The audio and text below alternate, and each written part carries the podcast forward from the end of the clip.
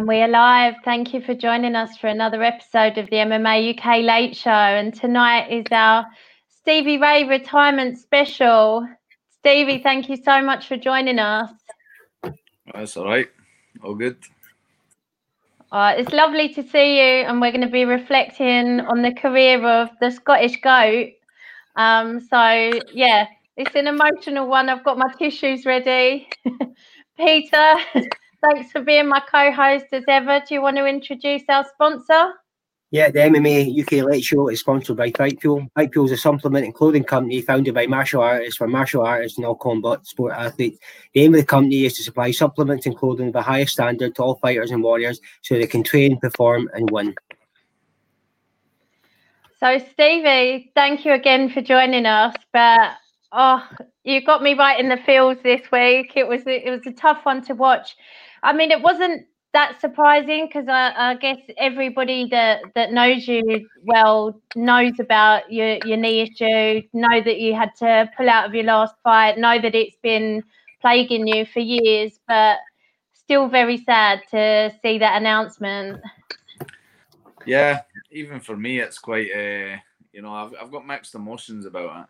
You know, part, part of me is really like relieved and glad and and when I announced it, when I went live and I announced it, it literally just felt like a weight off my shoulders. Um, yeah.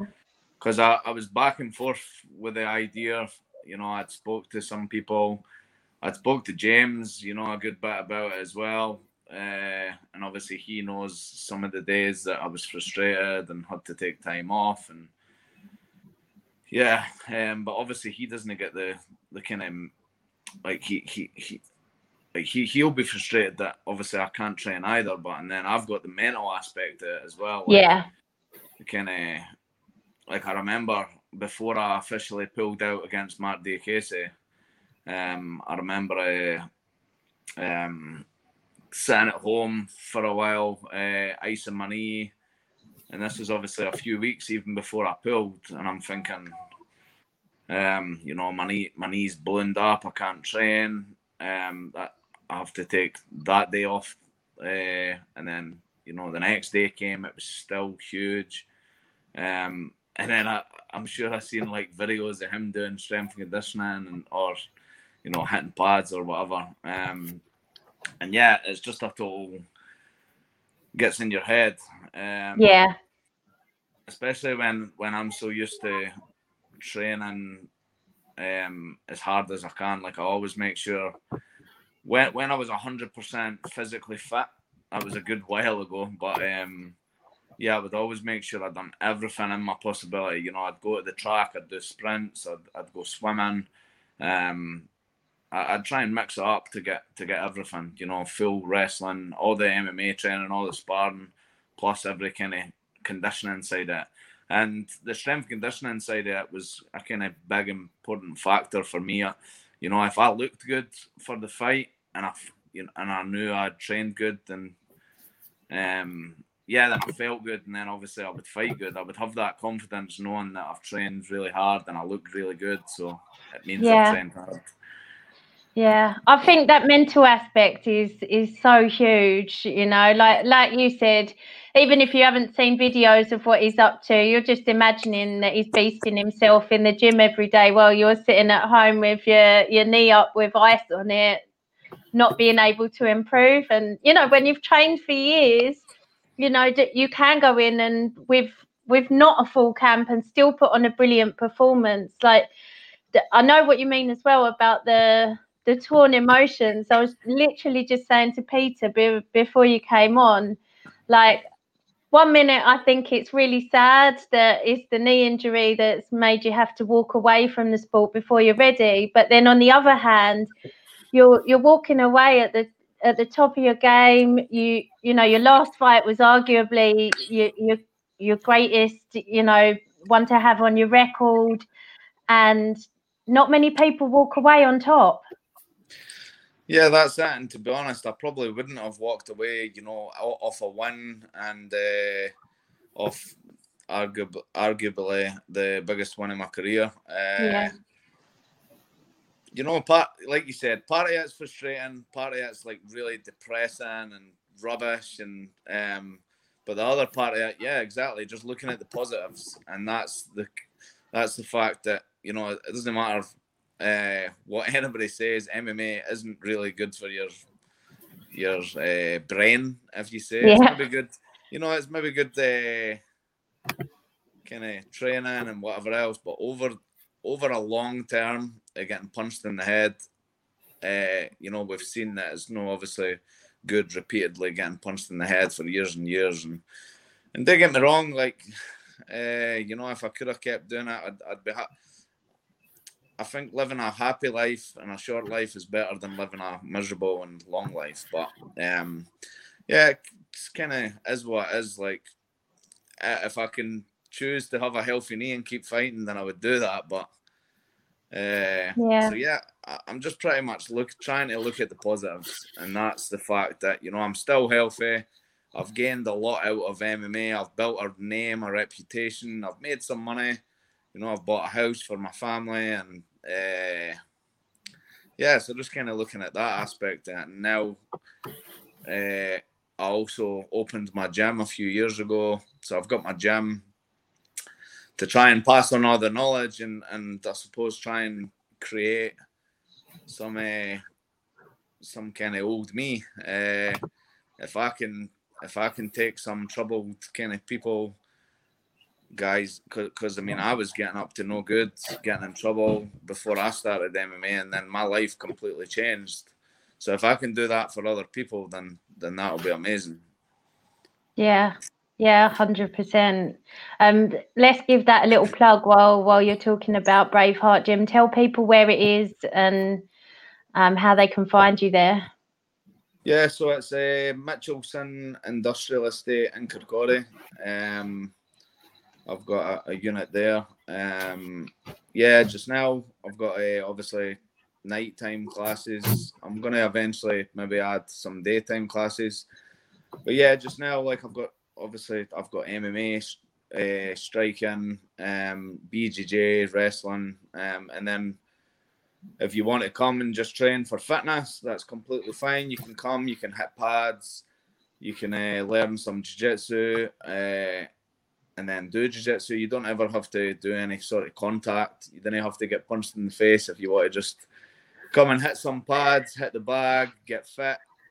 You know, for whatever it is, I, I try and cater for everybody. Um, so yeah, you can come to the gym if it, if your kind of goal was to lose weight then I'll try and do that. Um, if you want to improve your fitness, or you know, self maybe self defense, or or obviously you know the other kind of end that you want to come compete. Um, then yeah, I'll, cater for it all, and I've already got a lot of kind of different people. I've got guys that come to me that only want to do jiu-jitsu. Um, so they, they only do jiu-jitsu, nothing else. Uh, other people that just come again to, to lose weight or maybe for physical or mental health. Um, and then obviously I've got a squad of fighters as well. So Yeah. Who should we who should we look out for, Stevie? On the What's MMA that, buddy? circuit? Who should we look out for? Out in your fight team? I- I've got a few. I mean, David Fell was probably one of my biggest prospects. Uh, he's not been training lately. Um, I think he's got some kind of family things going on, um, like maybe some family members that are ill. So, and especially with everything that's going on, um, he can't really be coming to the gym and risking, um, you know, p- passing that on to kind of ill family members or whatever. So, yeah, David Fell like is one of the biggest prospects. He's three and all with me.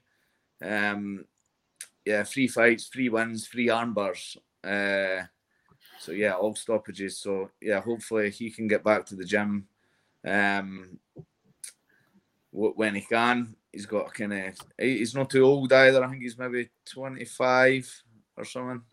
So uh, yeah, he can go far if he if he kind of stuck it. Uh, Bradley Scott again, another kind of young, um, 21 maybe 20. Um, I started when I was 19. Um, he's that was me completely starting fresh, no experience whatsoever apart from maybe a couple of scraps in the street. Um, and I, he, I think he's maybe 20. He's had something like four fights, uh, four or five fights.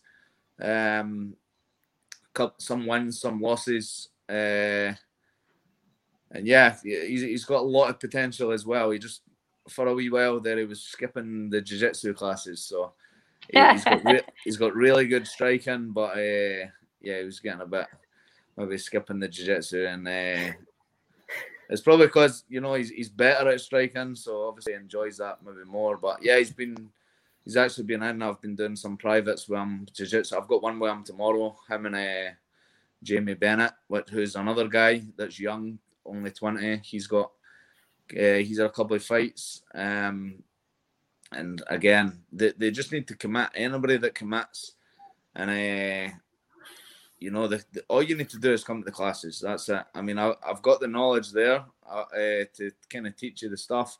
We've got a good squad of guys. Um, I mean, I, I've got.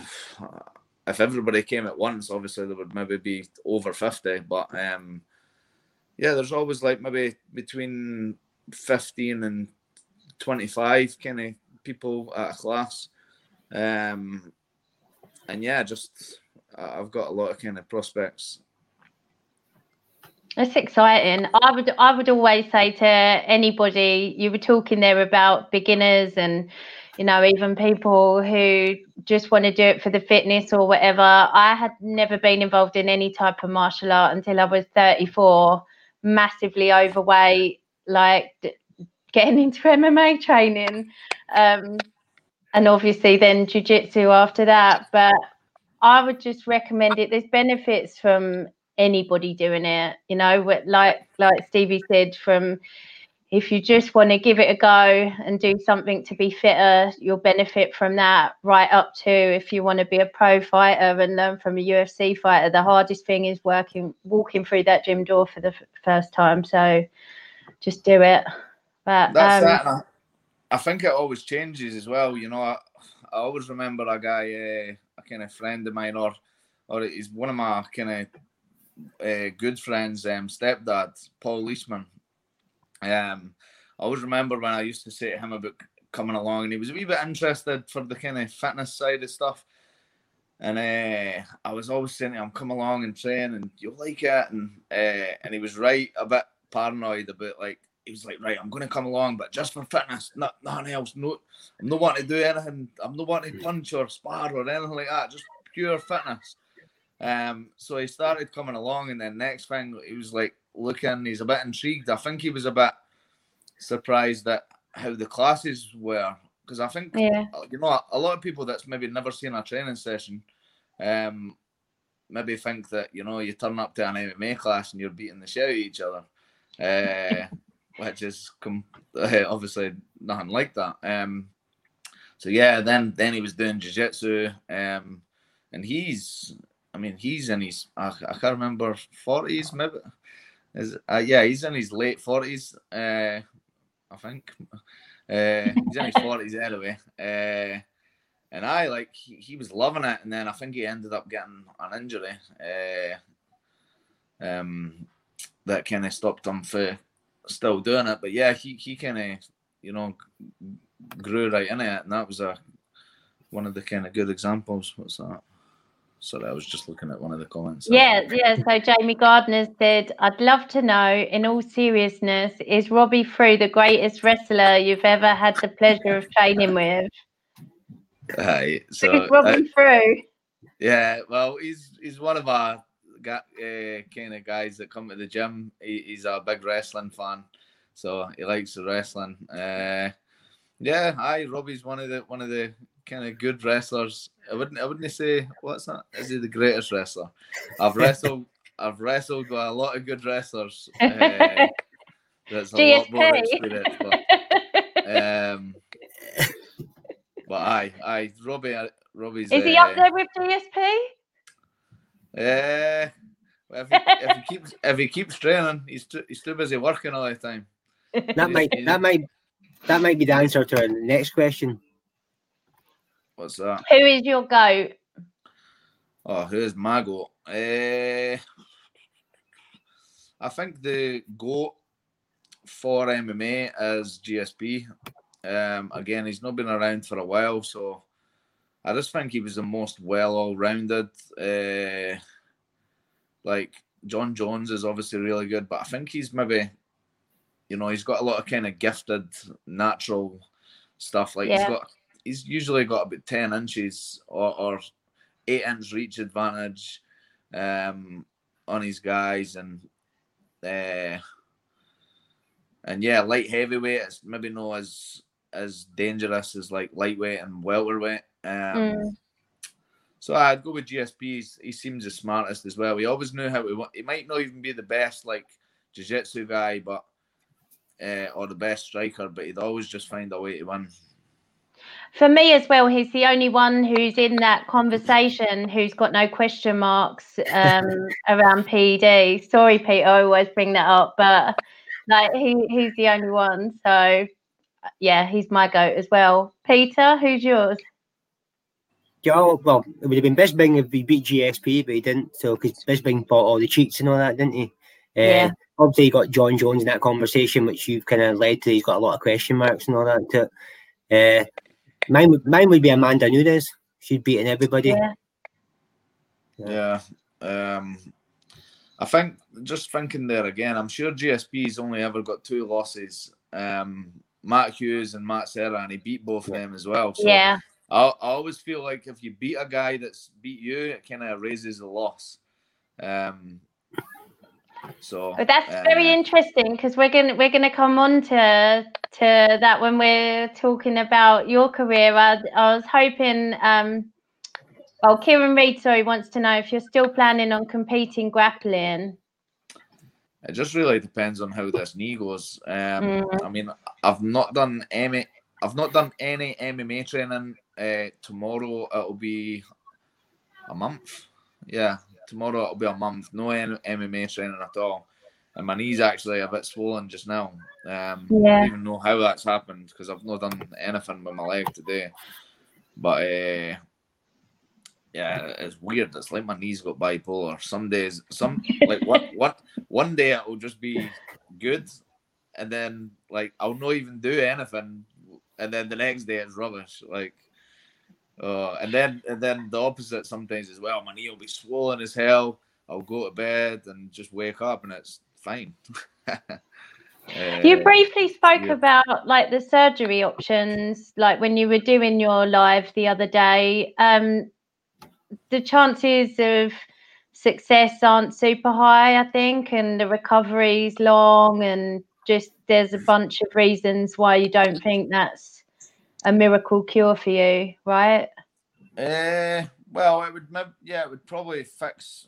It probably would have fixed my knee, um, but um, yeah. So it's called a, an osteotomy. I don't know if that's the right way I'm saying it, but osteotomy, Tommy surgery um, which is pretty much um, yeah. I went and seen a guy, Gordon Mackay. He's meant to be one of the best kind of orthopedic surgeons in Scotland, um, and he said, yeah, I went and seen him, and I was hoping like he would give me a miracle. Like I, I was asking him about hyaluronic acid, um, which is like a lubricant that you can get injected into your knee that that helps mm. all the um, so I was hoping that that would maybe help my situation, considering I think most of my problem is like arthritis type, like yeah. bone to bone and bone changes and all that kind of stuff. But uh, yeah, um, he he said that yeah, he had a feel in my knee, uh, and he's like, oh yeah, there's a lot of kind of different bone changes and stuff in there, uh, and he said that. I'd be better going down to London to a guy, Adrian, I think he said, a guy Adrian. Um, he's meant to be the specialist at that type of surgery. Mm. Um, and yeah, he just said that yeah, it's like it's quite a big surgery. Um, some athletes, I don't know if he said some athletes or most athletes, never ever return after it. Uh, right. Yeah, that's like that's them. If they're getting that surgery, that's them done. It's kind of like a knee replacement a bit. Yeah. Not as not as severe. Uh, yeah, and it's basically where so because I've had a lot of kind of, I've no cartilage in my left knee, so it's I'm pretty much bone to bone all the time. So when yeah. I'm walking, you know, walking, running, anything, anything I do, I'm my bones grinding off the bone. Um, mm. And then because there's that's been happening and I've no cartilage, one of my bones or maybe both have grew longer. Um, so they're they're touching each other more, and then I can't even straighten my left leg now because the bones are too long. If that makes sense. Yeah. So, so usually you've got your tibia, you've got your tibia, you've got your femur, and and then obviously your patella, the knee, the knee bone, and then when you straighten your leg, um, yeah, obviously there's a gap, but I've not got the gap, and then like it just doesn't straighten. Um, so yeah, they, they would cut one of the bones, like saw the bone off. Uh, Ow. Yeah, um, and then I think they put like a plate up the side. They put like a metal plate up the side, and then screw screw uh, screws into the bone, and at the top bone, the bottom bone, um, to kind of give it extra support. I think. Um, yeah. Then after that, yeah, I think it's like a year's rehab. Um, a year's rehab to even be back doing something like running. Um, Mm. never mind punching and kicking and kneeing and wrestling and Yeah. yeah. Uh, but at that time, you know, it wasn't a case of I was thinking like it's this or I'm gonna retire. At that time, I was just like, "Ah, I'll just, I'm not getting that. I'm not risking kind of that. And I was just like, I'm just gonna keep trying to do what I do because I, I mean, I've done it. I've done it for nearly two years. This isn't just a, a new Yeah. injury. I, I fought. I think the first time it happened was the Jason Ayari fight when, Mhm. when like this. I mean, my whole UFC career, I've had two bad knees. Um, the the December 2015, I got knee surgery on both of them, uh, my left and my right. But my knees were better after that. Like the surgery worked. Um, my knee stopped popping out of place, and because I used it used to pop out of place, I had bucket handle tears, which means that you know the bone was popping out and it was out of alignment, and I would just straighten my leg, push on my knee, and it would crunch back in and make a horrible noise.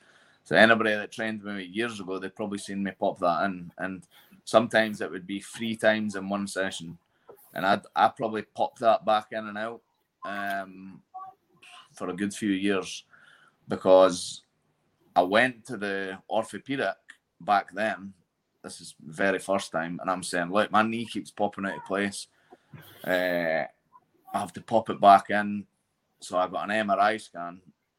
Um, the MRI scan said my knees were fine, nothing wrong with my knees. Uh, I think because it was an old injury, I think MRIs only really show something that's just happened um, recently. And uh, and yeah, I done I done that for years. I probably made it worse. Uh, and it came to a time where I seen the orthopedic and I was like, look, my knee's screwed. I'm going to show you. Because I, I started learning when it would pop out. So anytime I sat down with my legs crossed, like how you would sit when you're at uh, primary school or whatever, just with your legs crossed. And then I came forward onto my knees, it would always pop out. Um, so, so I did that. I just did that in the appointment. I said, look, um, and then I popped it back in place. He heard and seen everything. He was like, "Oh yeah, there's definitely something wrong with that knee." So I didn't know what was wrong. No wrong. shit, Sherlock. Yeah, that's it. I, I, did, I didn't know what was wrong. I said the right knee's fucked as well. I, I was like, uh, and he was like, "Right, let's get you in. We'll get you." Uh, I can't remember the type of surgery, but basically they'll put me to sleep, keyhole, and then they'll find out what's wrong when they do the keyhole, and then they'll fix it that time as well. So I, I went Mm. under surgery and not even knowing what was wrong with my knee. And then when I woke up, uh, he basically told me that I had had I had two pretty big tears, bucket handle, which is the biggest cartilage tear you can get. Um, I had both of them on both knees, and obviously he fixed them. But yeah, it all started just from that. Like, and then and then again, I've got my right knee done in 2016. My knee was fixed after that. My right knee's been good ever since. It's, I've not got kind of as much problems anyway. And then the left knee I got done January 2019, I think. Yeah, January 2019. Um, so almost two years ago, and I, it's just never been the same since then, before and after. But that's the thing. I went and spoke to the surgeon that done my my surgery, um, Fraser Wade. He's a orthopedic surgeon at the Murrayfield Hospital in, in Edinburgh. Um, and he told me when I went and seen him, he said, "Look, he had obviously seen my knee, the MRI, everything like that." And he said, "I don't think uh, I don't think this surgery is going to fix your knee." Um, he, and he was like, and his kind of accent or whatever, Stephen, you have a really bad knee. Your knee is really badly damaged, really bad. And I was just like, all right. And uh, I was like, nah, I want the surgery though. I want the surgery. I, I, I had it in my head. The surgery is going to fix my knee. And he was like, look, I'll do the surgery and hopefully it'll help. But I don't think that's going to help. I'll do it anyway. So yeah, he, he done the surgery and well, I it didn't it didn't really work. It helped a little bit because it, it wasn't as bad. Like but mm. uh, and I've got some kind of short term relief. Uh, but yeah, it's never ever the same. And he told me then, he said, uh, when I've got follow up appointments, like, you know, a few months later and then again, and he's just like, you know, I was trying everything. I'm like, can you know, give me a cortisone? Can you give me this? Can you? Oh, I've heard about, I've heard about uh, P PRP injections and all that, and stem cells. yeah, yeah, just everything. I was just trying everything. Like I've if anybody's got knee problems, I'm like a knee expert now. I've Anything that people it. say on Joe Rogan. uh, that's that. but but he he basically told me that, that this is two years ago. He he said to me then, he said, Your knee is so bad that you need to start thinking about doing something else with your life. Um oh. and and back then I was just like, fuck that. I was like, I'm yeah. I'm a fighter and that's it. That's all I'm gonna do. Uh, and and he was like, right, what what I'll do is um because this is even after that, he's like, I'll give you a cortisone injection, but this is only going to be a short term fix. It's you know, it's like a painkiller. Eventually, it's going to wear off, and I I think there's meant to be research that actually eventually makes your knee worse as well. Yeah, and um, I think also the fact that it is blocking out the pain and you're training on yeah, something that's yeah, not really there, you're kind of making it worse the whole time yeah. that you're training through the pain.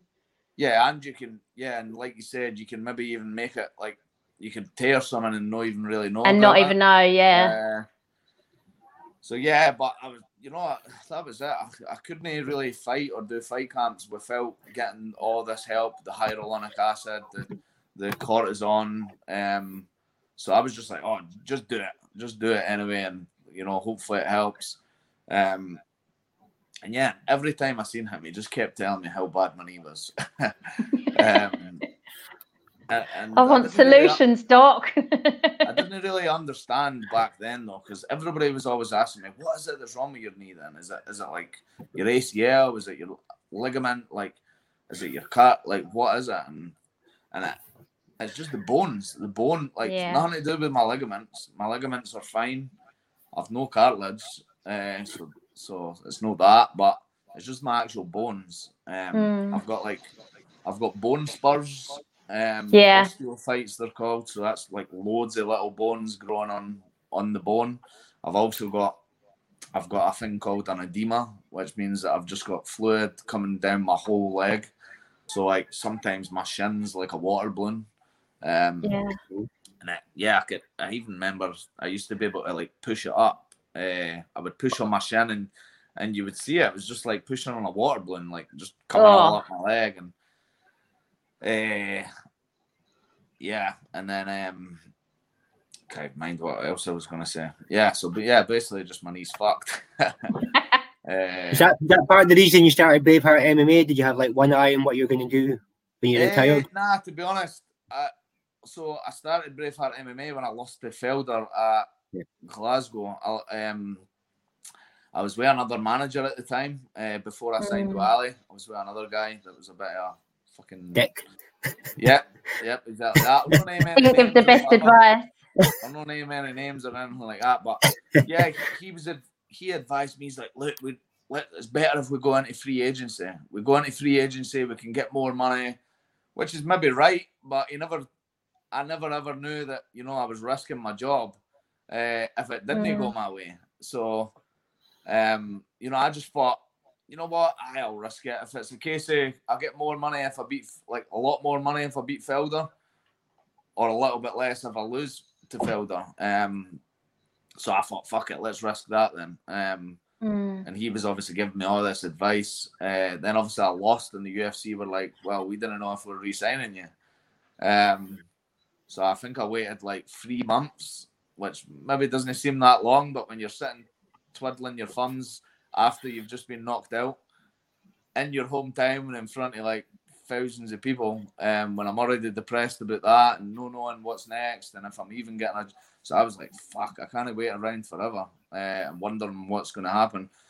So just the not even so much for the money, more just for like staying busy. Um, Gary Patterson at Arena Gym, uh, the gym I go to in Kirkcaldy, uh, he was like, "Why don't you uh, start doing some uh, classes just in one of my studios?"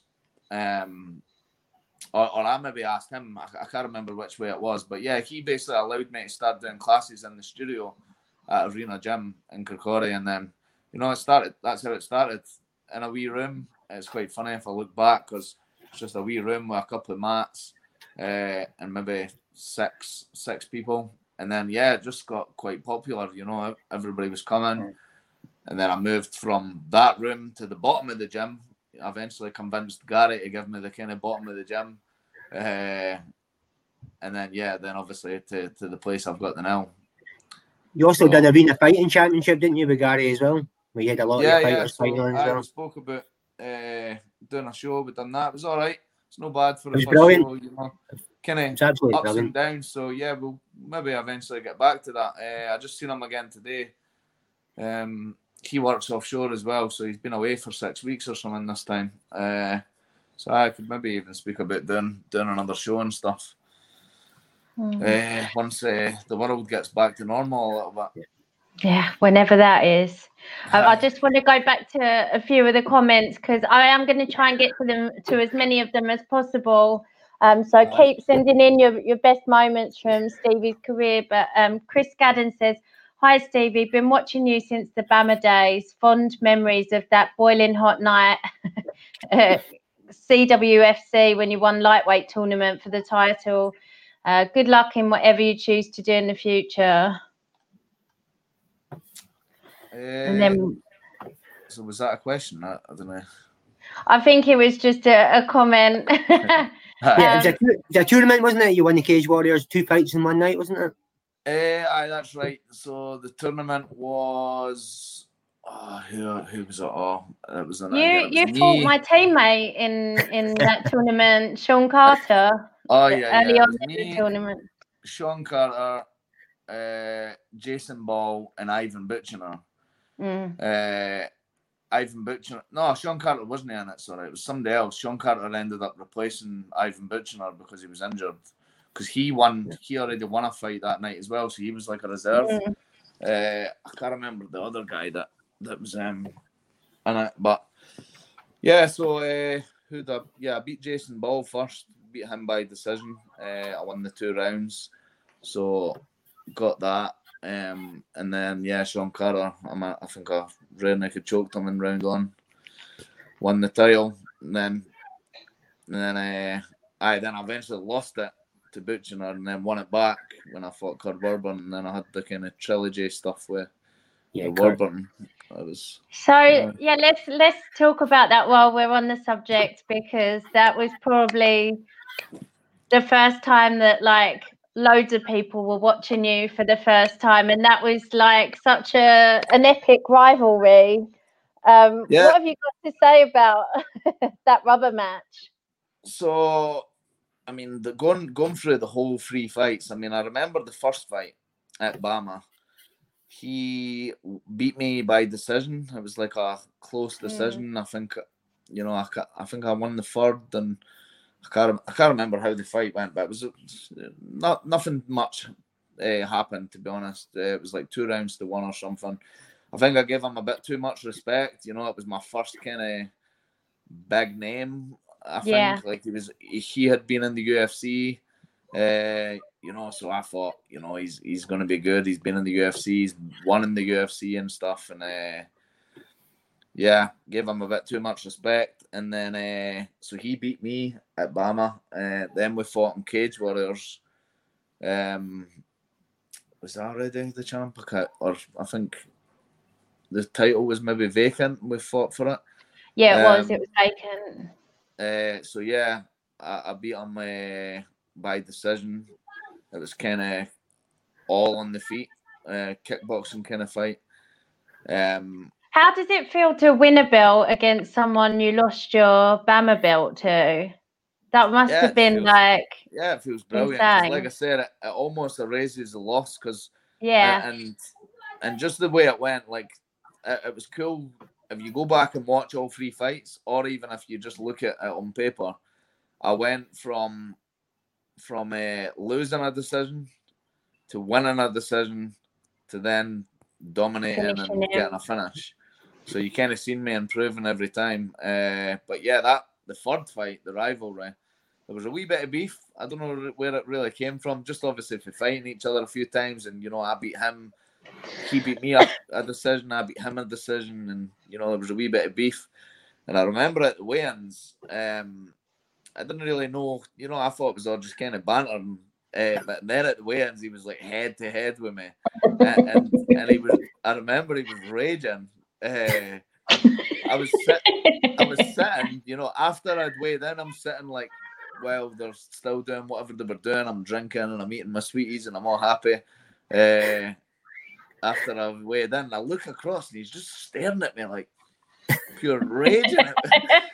and I'm just, I remember I was just looking across like, what the fuck are you looking at? Um,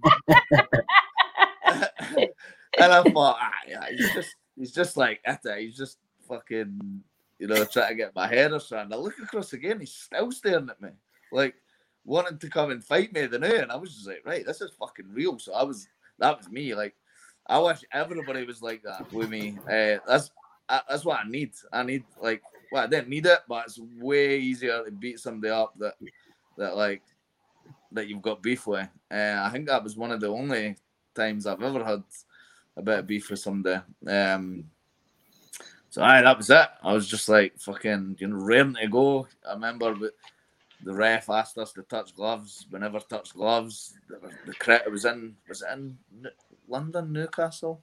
I can't even remember. Uh, London, I think it was. Uh, and yeah, he had a lot of fans. I had a lot of fans. It was uh, really cool. Uh, good atmosphere. And I, and I, I remember I cracked him a a left shot put him on his arse, and then uh, submitted him. So was that one even sweeter than winning the belt at Cage Warriors? Uh, or... ah, that one was better. I uh, that one was really good because I finished it like like even though I, I know I, I think that I definitely won the decision. Uh, but again, I kind of played it tactical. I was hitting, moving.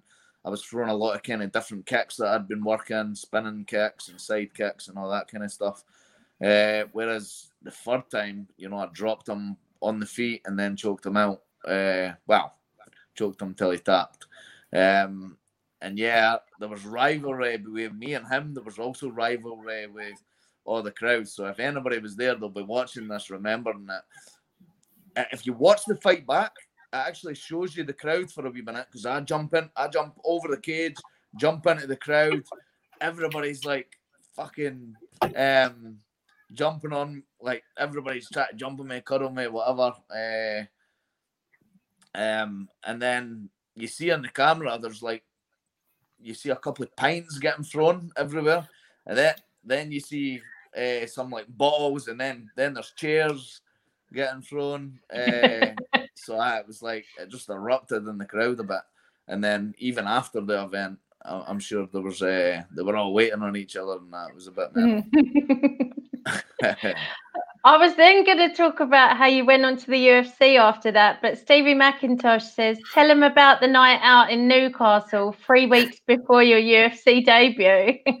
so I'll ask you that first.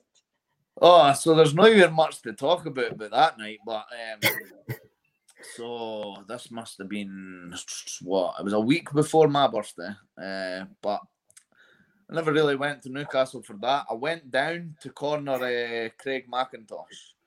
Uh, was it just him? I can't remember if anybody else fought, but yeah, went down to Newcastle to corner uh, Craig Mop. He was fighting. Um, I think maybe maybe there was maybe Lee fighting as well. I, I can't. I remember Mop was fighting. Um, so yeah, we went down there. Uh, he won by I think he jab necktied the guy. I called it before the fight as well. I was like, "You're gonna jab necktie him round one," and then he done it. But anyway, um, so I was just planning on going down, cornering, staying in the hotel, keeping it quiet, and then coming up the road. Uh, and obviously, I never knew I had a fight at this point. Um, and then yeah, that was pretty much it. Uh, we went went uh, back to the hotel. Um, I was like, "Fuck it, I'm gonna have a drink." Um, and that's the last thing I remember. apart from apart from waking up, I remember just waking up in the morning like, holy shit, the night's over. Like I've done that a few times. Like I must just know know when to stop drinking. Like I, you know, when you just wake up and the last thing you remember is like starting the night drinking. I know that like a- feeling well, actually. Yeah. so, so it's like it's like I don't know if that's blacking out. I suppose just a blackout. Can't remember anything. Uh, I looked beside me. Uh, woke up, looked beside me. There was Stevie. Looked to the other side of me. There was Craig. We're all just sleeping in the same bed. Fucking. Um, and I was I, I can't remember what happened. Uh, on the night out anyway. No, no in the fucking bed beside them. But, uh, Justin aye, it's a- Flanagan so I said, think, I it was funny Oh, for him because I was just I was just hammered. I was just fucking really drunk. And then obviously a, a week later I get asked to fight in the UFC in two weeks' time. And I'm like, shit. Uh, what was that, sorry? he said, not the best idea to not drink for six months and then down a bottle of Bucky. oh, I can't remember doing that.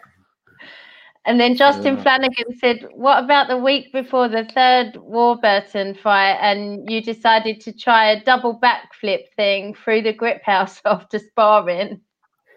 Uh, what, what? Uh, I think that was maybe, yeah. I'm one of the guys that, you know, if somebody says to try something, I just, I've, I, I had kind of no fear. Uh, I just try it. I think I eventually learned how to do a cartwheel and then a backflip and then a backflip again, and just kind of keep doing it. But uh, I, I, to be honest, I can't even remember how that turned out. If anything, anything bad happened or what. Callum Callum Murray says Yeah, doing a bit of skiing skiing in that bit. I would- I don't know I if would- you saw our interview with him the other day, but you've got a lot to live up to. He was hilarious. Aye, quality. He's a nutter. Old Bundy. so yeah, so after that fight, you then went on to the UFC, seven and four in the UFC. Like, I just wanted to talk to you about your highs and lows. Um, I mean, I've, I've spoken to you before, and obviously after the Felder fight, like you said, that uncertainty of not knowing whether you were going to be fighting for the UFC again. Like, Yeah, oh Christ. So it's been like I said, it's been an absolutely um roller coaster. What's that? Oh um It's Justin. I've Justin been, catfishing.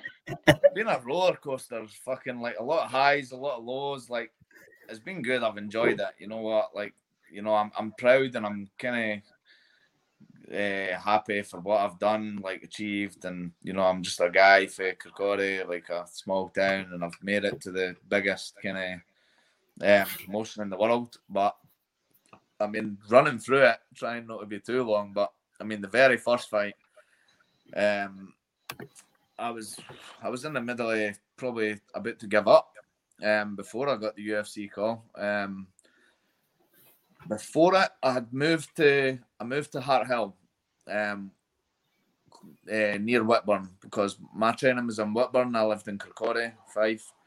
Uh, it was about a forty-five minute drive to the gym, 45 Mhm. minutes back. Like, so I kind of made the decision. I'm like, maybe it's better if I just move to training. You know, I'm training every night. try and move closer. Uh, so I done that, stayed there for a year.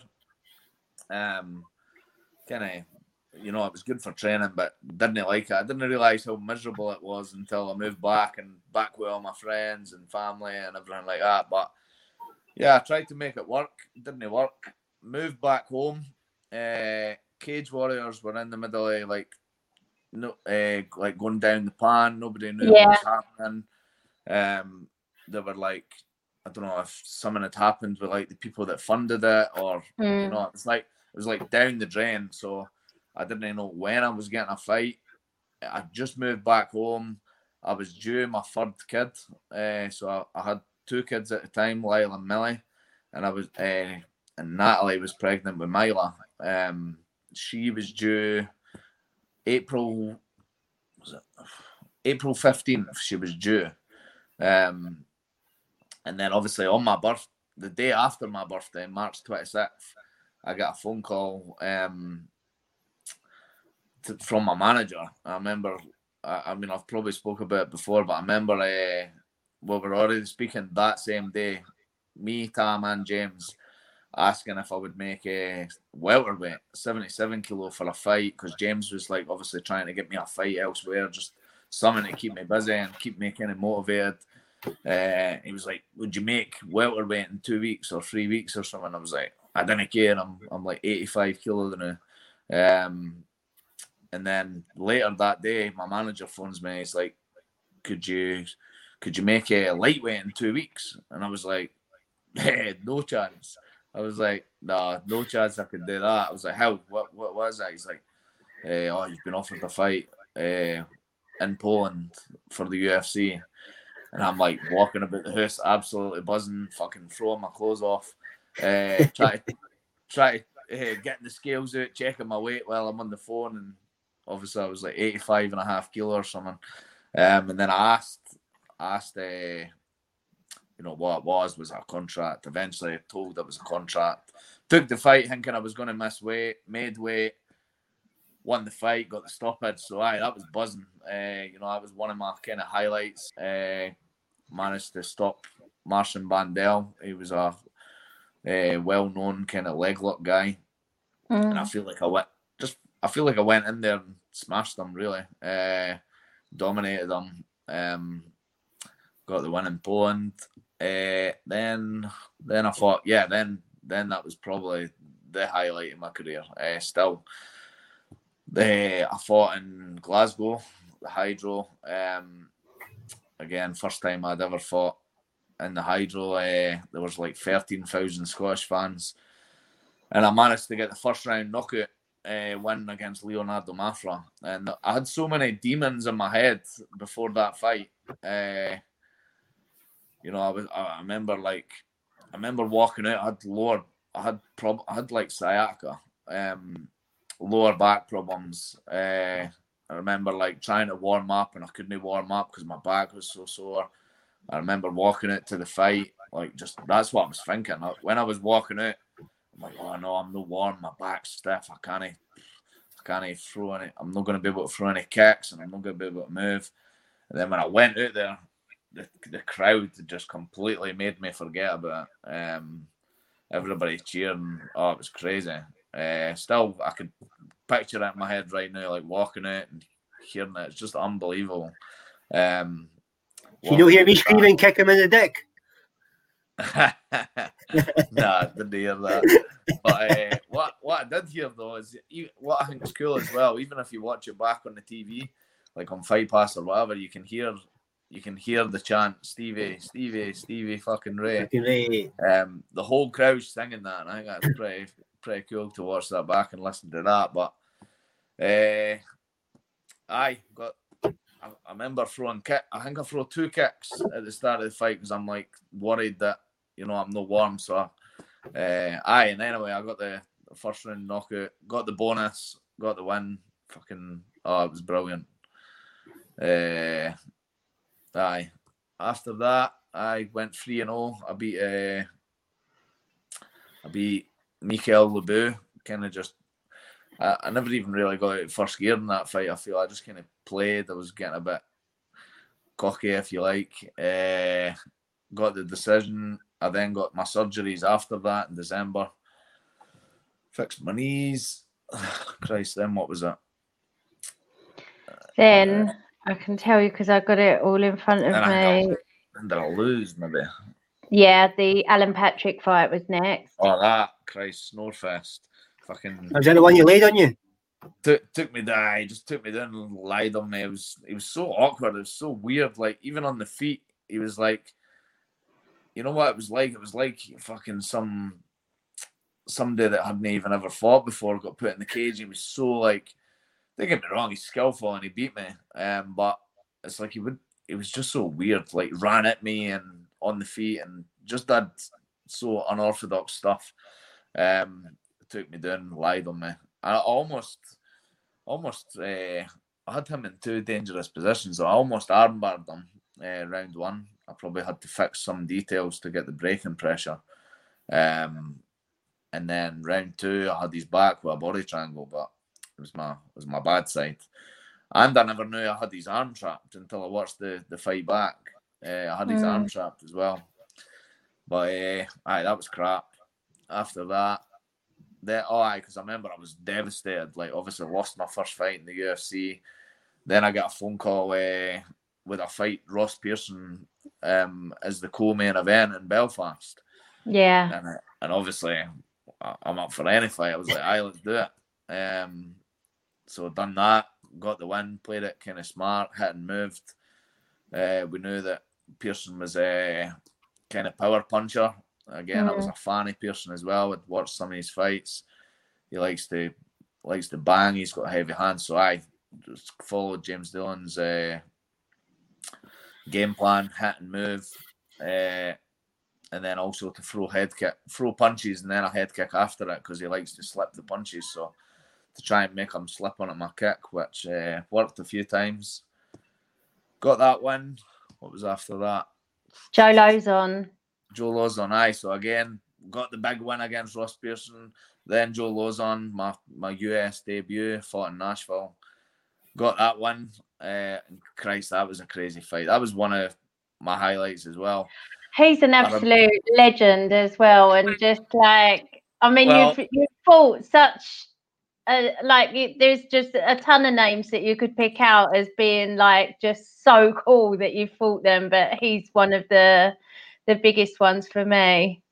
Yeah, and that's it. I was a huge fan of him. He was a legend, and yeah, it was crazy to fight him. And I, I remember after the first round thinking, "Fuck, well, yeah, he is on another level." Uh, he, was, uh, he took me down like and just beat the shit out of me. It I remembered me the Scott Ward fight uh, when I fought a guy Scott Ward that a lot of people uh, always remember that fight. That was a crazy fight as well. But aye, Joe Lauzon took me down, beat the shit out of me, punched me, kicked, uh, elbowed me in the face, and took, I took a kind of big beating.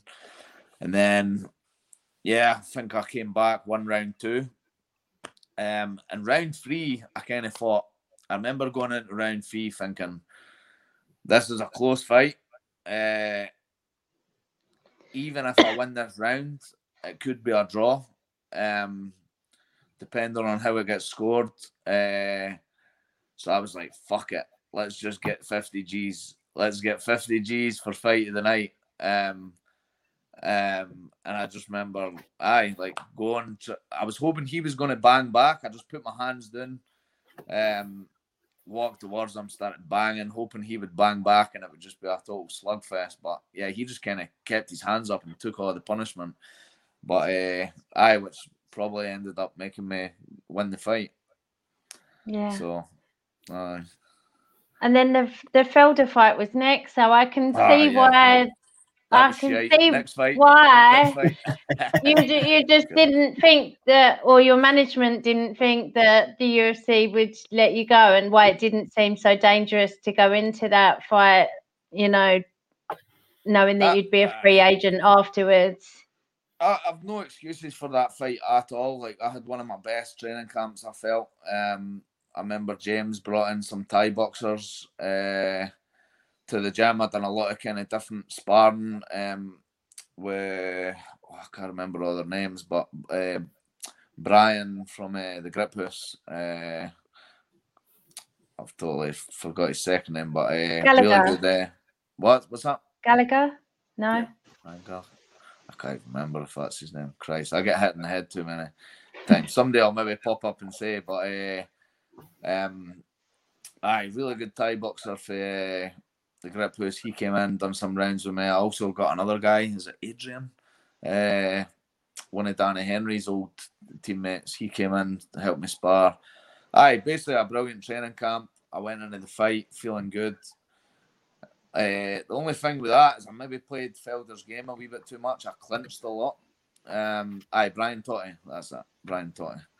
Um, aye, I, I don't know if it's because I focused so much on uh, the kind of Thai Thai stuff um, that I then ended up playing kind of his game. Like, so mm. I ended up getting, I got kneed in the chin. That was the start of it from the clinch. Um, I was kind of in a half Thai clinch, half wrestling uh, clinch, and he's just came up through a left knee to my chin, hit me on the chin, and then that's that was the kind of start to the end. Uh, I don't think the referee knew, but I think I was kind of half unconscious. Um, I remember lying on my back. Well, I didn't remember to be honest. I only remember because I watched it back. Mm. Uh, my legs were above my head, and I'm half out, and then I've kind of woke up.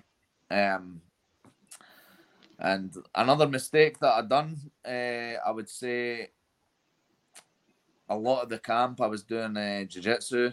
Again, my fault for not putting like gloves on, doing focusing too much on jiu-jitsu stuff. So I remember, I remember kind of this part of it. I was underneath in half guard, and I hit. I was able to hit a reverse De La Riva back take quite good. I done it in a grappling comp. There's, there's a good video of that. I reverse De La Riva, I take the back, um, and then I, I choked that guy out in the grappling comp, pinned his arm, and that was quite a cool video. But anyway, uh, I tried to do that against Felder. I remember you, you maybe didn't see me going to do that because I never got quite as far as that.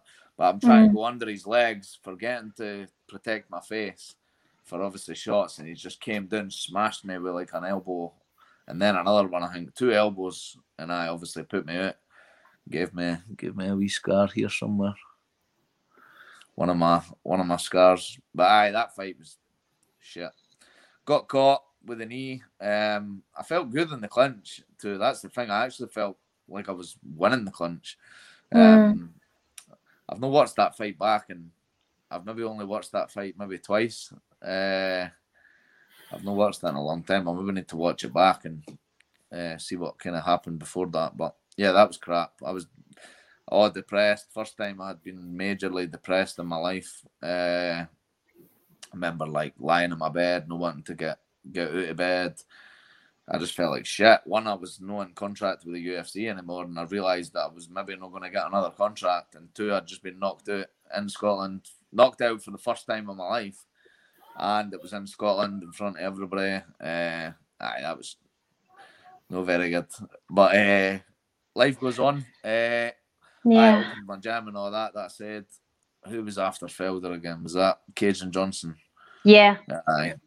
Aye. So that fight again, Kajan. I like Kajan. Uh, I used to tra- train with him at TriStar.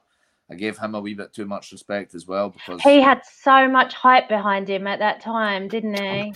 Like yeah, he well, was huge. You, you, know what? I trained with him at TriStar and I knew how was good, how good his jiu-jitsu was. He mm. was really good jiu-jitsu, had really good leg locks. Um, and I, I didn't know why. I just I was so adamant that he was going to come in and try and take me down. Maybe just because of that. Like maybe I'd sub subbed me at TriStar once, or or something like that. And you know, I just assumed he was going to come and take me down. I remember my coach just constantly telling me he's going to hit and he's going to run he's going to run loads. He's he does it every fight. But I don't know. I just I was adamant he was going to come to, forward with me, and uh, aye, James was right. He done what he said he was going to do.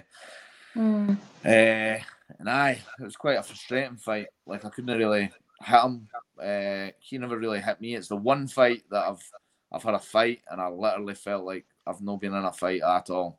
I had a wee bit of a sore calf, but uh, aye, that was rubbish. I kind of pissed off at myself for that fight actually because I know I could have won that fight. Uh, but aye, he's a good guy and he is a good fighter. I mean, his fight after me, I think he fought Rustam Khabilov. Um, he lost that and then he got cut. But Mm. I remember watching that fight at the time, thinking he had won.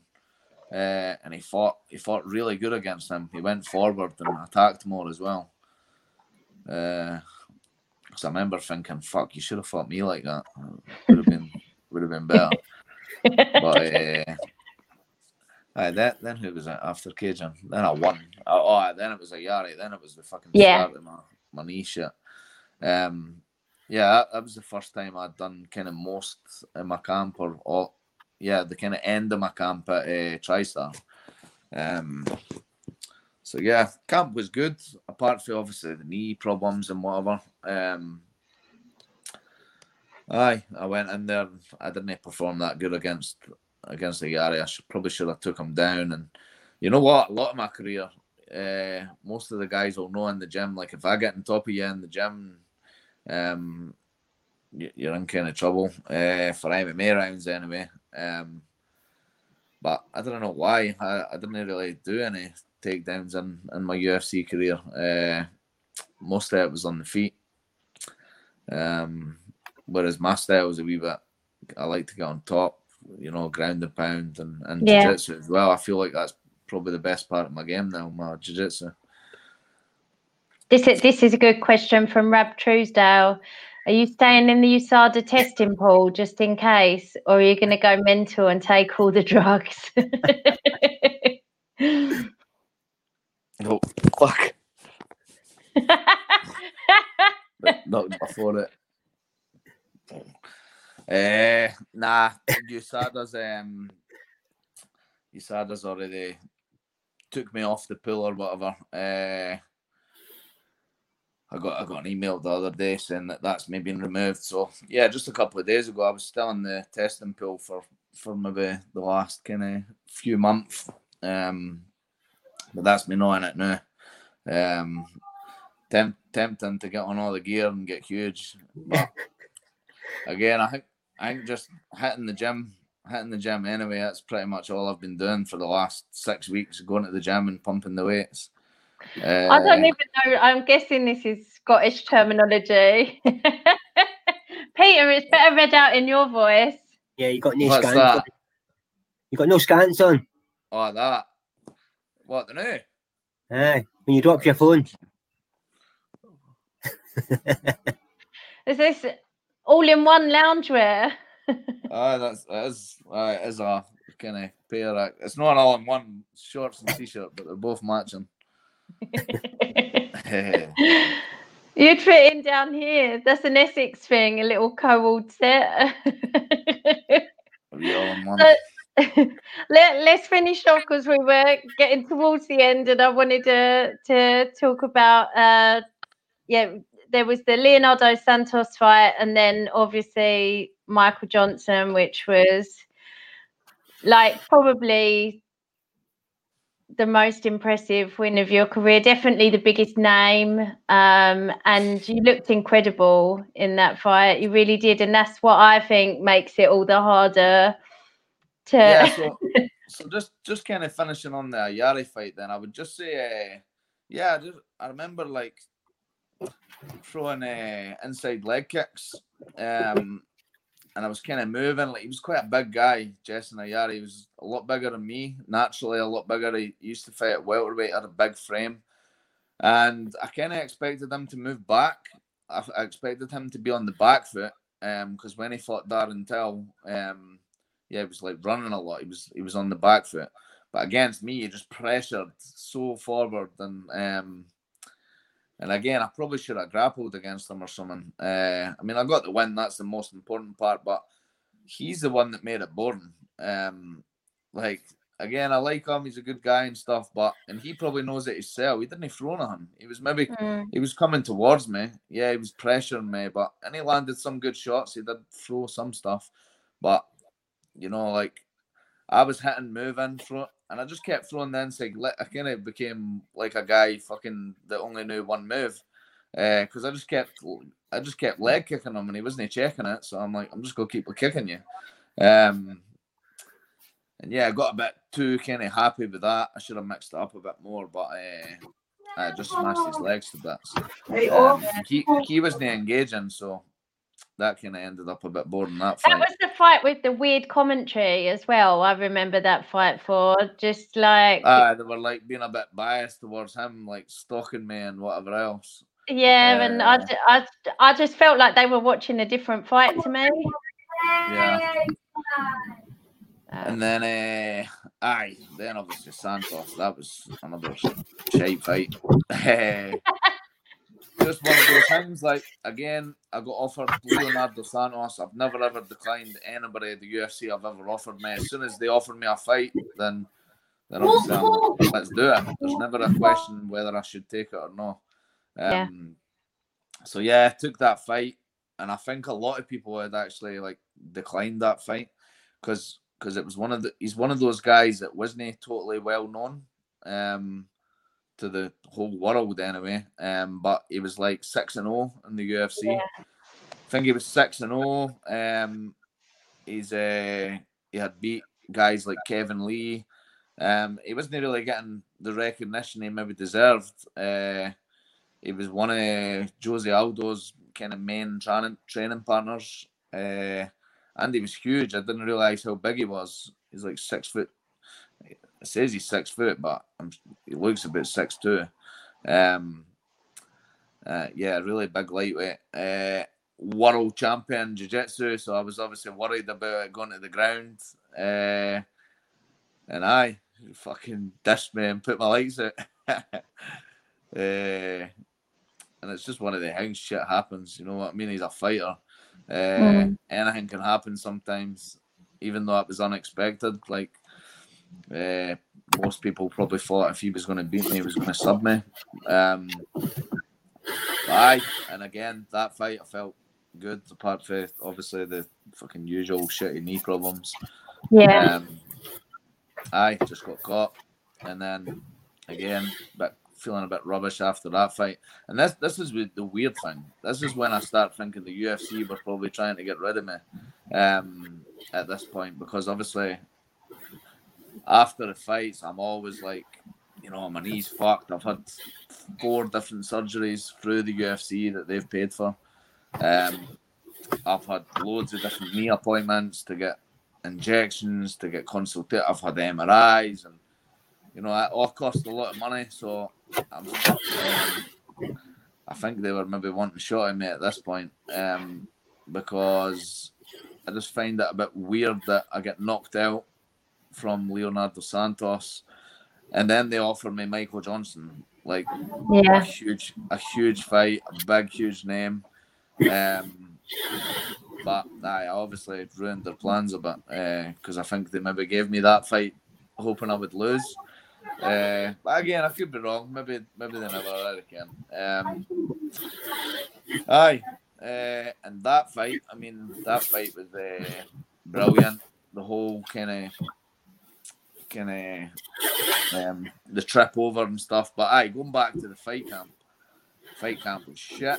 The whole uh, whole fight camp rubbish. I mean, I was going swimming a lot of the time I would text James, I'm not making it in the day.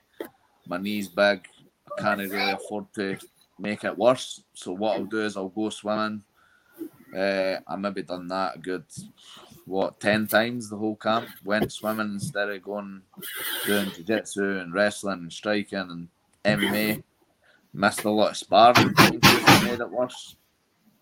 Um, and then I remember two weeks before the fight, I remember like sitting on my couch, icing my knee and whatever. Or this is maybe three weeks before the fight. Uh, I was all depressed, thinking I was going to have to pull out the fight.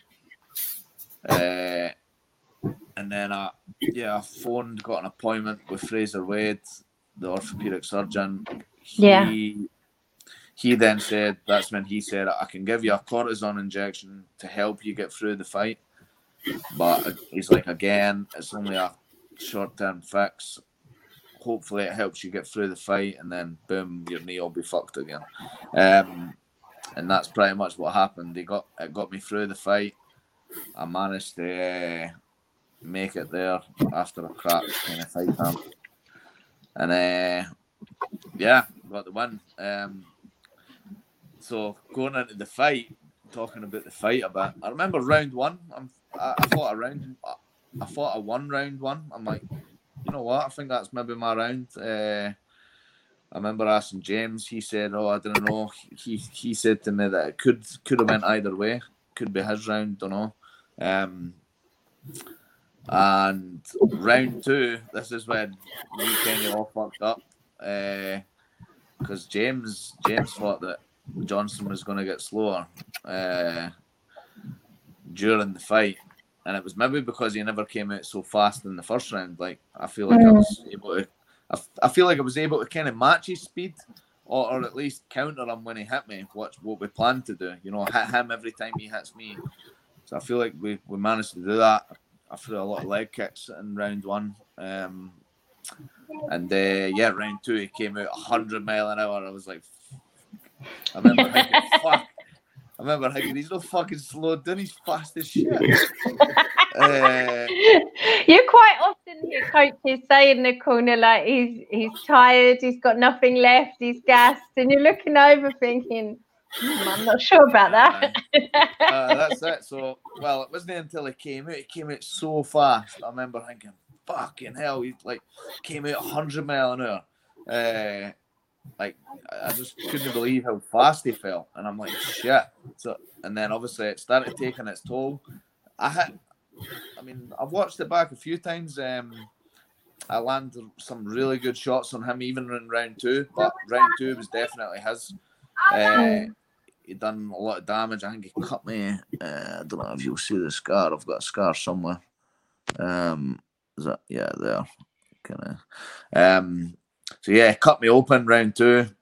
That was his round. Uh, and then round three was kind of back and forth a wee bit at the start of the round, and I, I knew it was maybe one round a piece. Uh, and just yeah, I remember. I remember. I think I tried to take him down a few times. I don't know if I tried to take him down before round three. I think I did, but yeah, I tried to take him down a couple of times or once in round three, and his sprawl was so fast. Like I got nowhere near his hips. I tried to, and I'm like, fucking hell, he's down defenses. And we knew it was going to be. I mean, Khabib even struggled to take him down. Um, yeah. And uh, and then I just luckily I got the perfect kind of shot. He sprawled on the when I when I hit the double leg.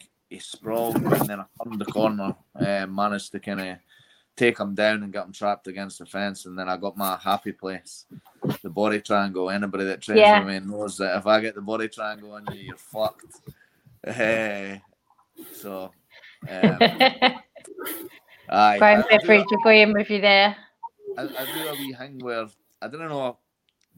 It's maybe my legs are perfect for this move as well because it's like when I get it so tight. Um, but I do a wee variation of the body triangle where instead of putting my my leg on the outside leg, I put my leg on the inside leg, um, and I do that purposely. Um, again, I, I, could do a lot of stuff there. I could do like a kind of variation of the twister, um, or I can flatten them out, mount them, and stuff like that. So, uh, I managed to get that in the fight, and I remember thinking just there was only maybe a what was it few minutes to go or something. I remember just thinking, like, just try and punch him as many times as you can to make sure you win this round. Yeah. And I, and I thought if you win this round, you've probably won the fight. So, uh, yeah. So I obviously I forgot to finish, then then it's a bonus, but yeah. Then that's that. Aye, Singapore was uh, one of the best places I've visited as well. Like unbelievably clean. Uh, amazing place. Uh, aye, as so like all the different kind of places I've got to visit and the ups, the downs, the uh, it's been it's been a crazy. Uh, what I think five years I've been in the UFC. Five, five and five a half years. years yeah. Aye. So and it's just rubbish. So all of them, what what what's the what's the best? What's what's the pinnacle? the best. Yeah. Your favourite uh, moment? I think my favourite moment was the first uh, Scotland fight. Again, yeah. I, have got like a it's like a surreal, surreal moment. I just remember the crowd, like me winning, getting the stoppage, getting like a knockout in front of like that was uh, that was an unbelievable experience. Like jumping on the cage and just seeing everybody roar for me, and oh, that was unbelievable. Yep. Uh, Aye, so I would have to say that, even though obviously, you know, Joe Lauzon's up there, Michael Johnson's up there. That Yeah. was my kind of, that was the kind of moment in my career I would say that that I kind of remember the most. Amazing. Kieran Reid wants to know if you're up for I'm a Celebrity. I could, I, I'd do whatever. I, I, I, would be up for that. Or maybe help me I diet. Christ, Yeah, I think fighters would be pretty good at that though, because they're used to like being really hungry on a weight cut and you know competitive in the challenges. I think you'd do really good. Oh, Con- it's, actually rumoured for Conor McGregor's actually rumoured to be on the next series. Ah, I've heard that. Aye. So that's the thing. If they're looking for somebody like Conor McGregor, that's maybe going to go on. They're not going to want me. Uh, but aye, it'd be cool though. Um, it'd be cool to do that. I'd be up for it. Uh, I'd probably be a crabbit bastard if I had to diet, especially especially if you've seen my diet recently. Uh, that's. I'm not. I'm not. Uh, I started all right, you know. I started all right, but I'm starting to get a bit beefy now. Is Uh, this true? You were trying to apply for Big Brother when he was trying to go to sleep at UFC London. Big brother. Ah, even mind. I've applied for it. I've applied for it before though. So. I can't see that Conor McGregor's going to do I'm a Celebrity like for 50 grand when like all the that following get? week he's fighting No. Manny Pacquiao for Some of them have been paid a million quid and all that. The bigger ones, the big American ones, Aye. they've gotten in. Yeah. oh so that he wouldn't be on it here then. no, no, I'm saying sign the me up. American ones have had over here. They've given half a million, three quarters a million. Some of them get real good money. Yeah. Mm. Sign me up. I'll fucking do it. nothing, nothing that will interfere with his knees. Though Kieran Reid also said, if you're sparring with Stevie, it's just boxing because his knees fucked. Ah, that's it. That that's what it was. That's what it's been for the last. And that and that's the thing. You know what? Like, don't get me wrong. Like, there's a lot of kind of ups and downs and pros and cons with fighting. Like, I've done it for, like I said, twelve years. So, not just the injury that kind of makes me happy that I've retired. That like, there's a lot of other like. It's a hard life. So anybody that's Yeah. looking to pursue and being a fighter, like I go for it. Of course, there's a lot of kind of good stuff. Like you can make a lot of money, and if you make it big time, and uh, if you talk like McGregor, you can get uh, some really good paydays or whatever. But there's a lot of kind of downsides to it as well. I don't want to be too negative, but obviously, when you're a fighter, like it's hard to enjoy your life. As in, the, you know, the amount of times my friends have asked me to like come and do this, and and it doesn't even just have to be drinking. It could even be like, you know, one of my friends has said like, oh, I'm gonna book a, a log cabin, me, my missus, and the kids. Are you, you, Natalie, and the kids wanting to come, and I'm like, nah, because I might have a fight. Uh, it's always that I might have a fight, or or I do have a fight, or I'm waiting to hear if I've got a fight. I can't do Yeah. it. Sometimes I would get one, sometimes I wouldn't, and um, a- and then again, they'd be like, "Oh, you coming to my stag?"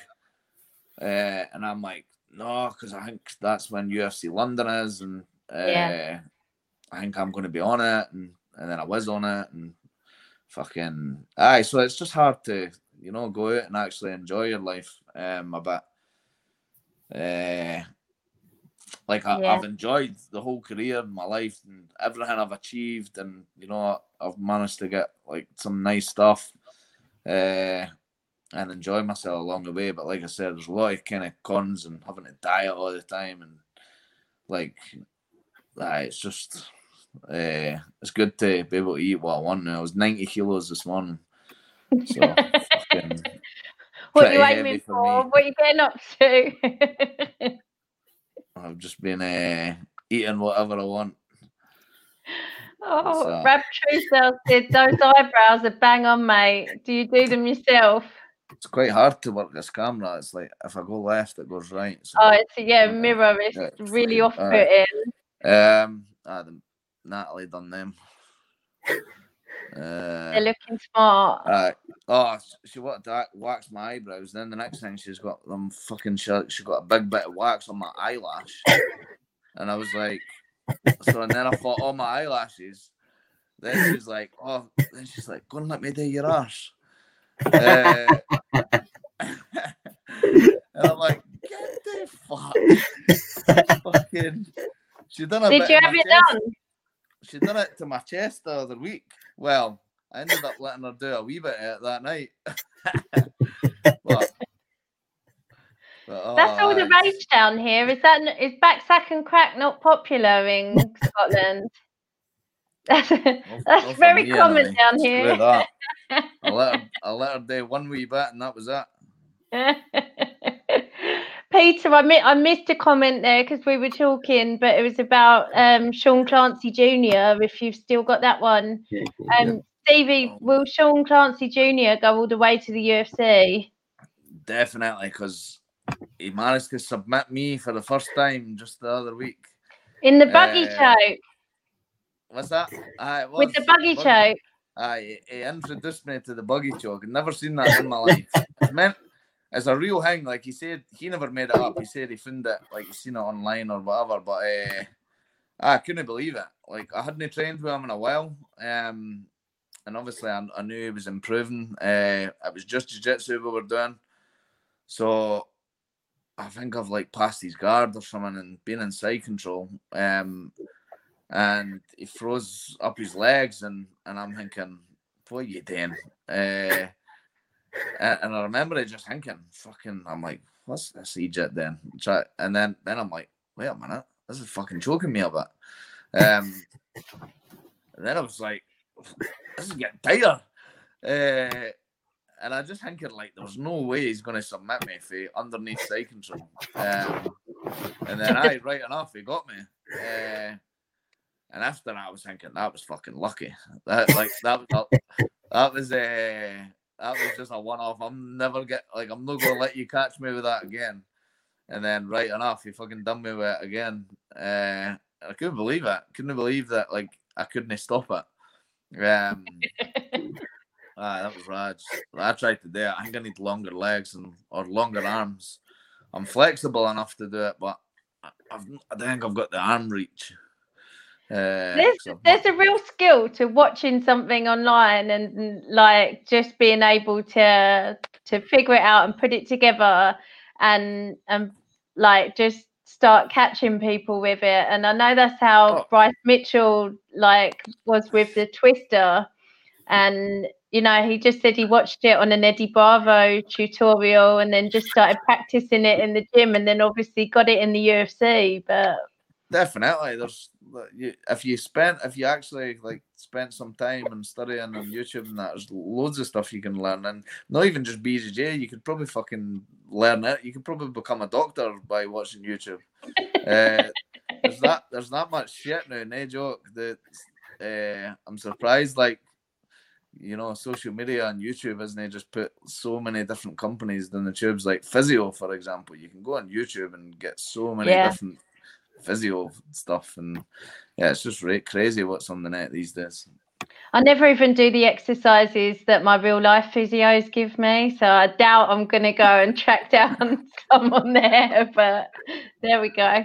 Um, before we let you go, I wanted to talk to you about another teammate, uh, Luke Shanks. Obviously, won the flyweight title at Cage Warriors this weekend. Like an amazing achievement for the gym. Just was it six titles that James Doolan has, has um, one Six in the gym. now. Yeah, yeah, like amazing. So, yeah, just wanted to ask you what you thought because it, I, d- I don't think I've ever seen such a pasting in a title fight like that. Yeah, I I remember it watching it. I was getting frustrated. I'm like, fucking, like, I was watching. I'm like, there's a fucking armbar right there, and there was only like, there's only 30 seconds to go. So I'm like, fucking armbar, like, you and uh, I can't remember what round it was. It was maybe like the third round. He was in a kind of he was in high mount and the arm was yeah. there. I'm like, go for it. There's only 30 seconds left anyway. Uh, but I and then uh, I remember when he kind of got the back, I'm like, oh, here comes. He's trying to steal my my body triangle. Because uh, I obviously I, I, helped look at the start of the fight camp. You know, uh, mm. way back uh, when I was training. Um, did some pads with him and you know rolled with him a lot, trained and uh, but aye, it was good. What the only thing I was worried about is I think he had cut cut quite a lot of weight. Um, for a right. flyweight, I'm sure he cut like twenty pounds um of water, which is a lot uh, uh for a flyweight. Uh, I've never even ever cut twenty pounds um of water anyway. Um, so I was worried he was gonna like blow his load, kind of thing, like gas out. But I some performance like just went in, dominated the guy. Uh, that guy looked pretty uh, um, athletic and fast on the feet though. When it was on the feet, oh, yeah. Like, you need to uh, stay out of kicking range. I was thinking either get in his face, boxing range, or or get on the floor. Uh, but I just real dominance performance, and and to think that that other guy was the champion um, yeah. And then Lux came in and just kind of smashed them. Uh, aye, Lux. I, I always feel like I could tell if a fighter's going to go a long way. Like I remember, this sounds daft, but I remember seeing Danny Henry um, at Cage Combat. Uh, like, this was this was my second ever fight. I remember watching him like in the dressing room, I think, or, or even watching his fight. I was just like, he looks like the real deal. He's I think he's gonna go far, and then it's crazy. I'm in the UFC with him, uh, and then I when I looked at you know when I seen Luke in the gym and uh yeah. like from being a flyweight, like the the str- strength he's got and the kind of scrambles. Um, aye, so I thought the same with him. Uh, so aye, it's good that, and you know what, he should get signed to the UFC Then now. Um, yeah. Um, he just beat Pietro Menga uh, I think he's what was his record actually? Is it like seven and one or something? Um, Luke, yeah, aye, what, seven and one, I think.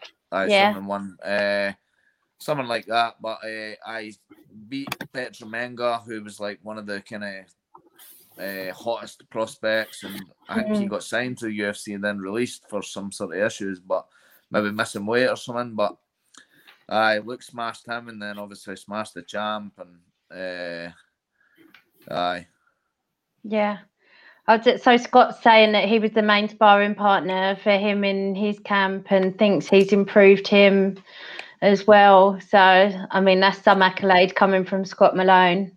Uh, that's it. Scott Malone's been coming up to higher level and and again like to I think you could even just see like you know the the improvements that Scott made uh, mm. and obviously winning his fight as well and probably just having the confidence of having James in the corner as well. Like, yeah, it, it, does, it does a hang. I think having James there, and, and you know what, like when uh, when Scott was coming to us, you know, coming. I know it's a trek. Like he lives in Dundee, so it's it's like an hour and a half drive, I think, or something. Um, yeah. To get there, but you know that that's what makes the difference. Um, you know, when he's coming down and he's training with, you know, me, Danny Henry, Luke Shanks, um, Stevie Mop, Callum Murray, like yeah, so many I could go on. Um, but it's also like yeah. you said about the sacrifices of a fighter. You know, That's it's it. not just what happens in the cage; it's the fact that you know pretty much everyone you've spoken about like has has got families as well, and yet they're still trying to fit in. It's not just the training; it's it's getting the best training in that you can and how much travel that'll involve or you going off to TriStar or you know just it's it's there's a lot of sacrifices along the way. Well that's what i mean. It paid off for him and i, I see it all the time. I see it in other other kind of gyms like i'm watching like fighters that are like high level um really high level and and you're you're seeing them post up photos. Uh, you know, they've just done their sparring and their training. And you're no disrespect to any other clubs or whatever, and you're looking at the sparring partners, and it's like amateur fighters, um, yeah, and, and and fighters half their weight class. Um, and I just think, like fair play. But I just think if if you keep, if you went to a gym that's that's got you know people that are at the same level as you, then it's just mm. like I had to do that, and that's why I'm saying it. When I first started MMA, I trained at Edge MMA, and I'll be forever thankful for what them and Jim McKelvey done for me. Um, you know, he taught me all the basics of jiu-jitsu and whatever, but it became a time and a place where I was having to bring in Thai boxers or but well, I was actually going to them. I was going to a Thai boxing club, a boxing club, a BJJ club, and Edge MMA. Um, until I eventually moved to higher level uh, when they first moved in Whitburn. And if I didn't do that, I wouldn't have even got to the UFC. Um, never mind being able to stay and, and like I said, like you know, train with killers and, and you become a killer. And even if you're already really good, if you're training with people that are like just as good as you or better on a daily basis, it's only going to make you better. So um, true, yeah. And it's the same with Luke Shanks. You know, when he first came to us, to look how much he's improved when he first came to us. Like, he was already a good fighter, obviously, but the difference now um, to, to when he first came is just crazy. Um, and then there's loads of fighters I can say that with. Danny yeah. Henry's another one. You know, he used to train at Headhunters, good gym or whatever, and he was a good fighter. But like the levels that he's went up since coming to higher level. Uh, mm. So I basically what I'm saying is just leave your gym, come to higher level, and you'll uh, become a UFC fighter. Uh, or, or Braveheart MMA. Or Braveheart MMA.